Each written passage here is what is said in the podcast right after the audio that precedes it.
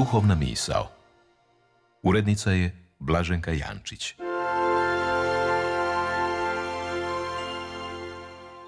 Biblijski tekst u srcu ovogodišnje korizmene poruke Pape Franje govori nam o Isusovom preobraženju na gori Tabor ili Visokoj gori. Isus poziva Ivana, Jakova i Petra na osamu u molitvu. Odlazak na molitvu u osamu na Visoku goru za apostole je još jedan korak u dubljem poznavanju Isusova identiteta. Za nas je znak. U ovoj smo korizmi, poručuje Papa Franjo, baš kao apostoli, kao vjernici, pozvani odrediti vrijeme povlačenja iz svijeta, vrijeme odricanja i askeze. I upravo slika visoke gore na koju Isus ide sa svojim učenicima dobro ocrtava smisao askeze. Svaki fizički uspon traži trud, žrtvu i sabranost.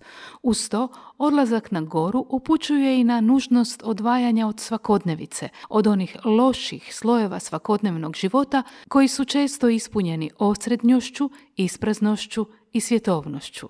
Broj učenika pri usponu je još jedan znak za naš korizmeni hod. Isus uzima sa sobom trojicu, a ne samo jednoga. Za Isusom i s Isusom se ne hodi solistički, već zajedno s drugim vjernicima, s crkvom. Na kraju, napor učenika biva nagrađen. Pred njihovim očima pokazala se Isusova slava. Od tog trenutka nadalje za učenike više ništa neće biti isto. S vremenom će sve dublje shvaćati smisao Isusova božanstva i njihovo je srce započelo svoju preobrazbu. I naš korizmeni hod, trud, žrtva i sabranost, te zajedništvo s braćom i sestrama bivaju nagrađeni izvanrednim iskustvom zajedništva.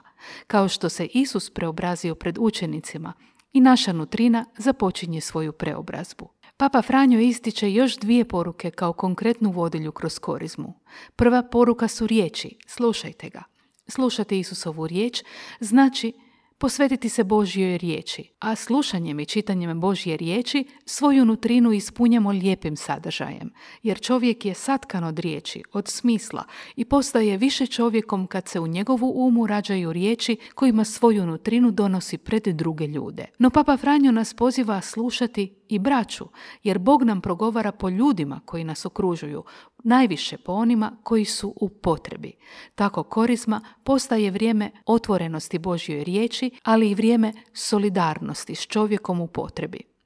Jedna poslovica kaže, s kim si, takav si.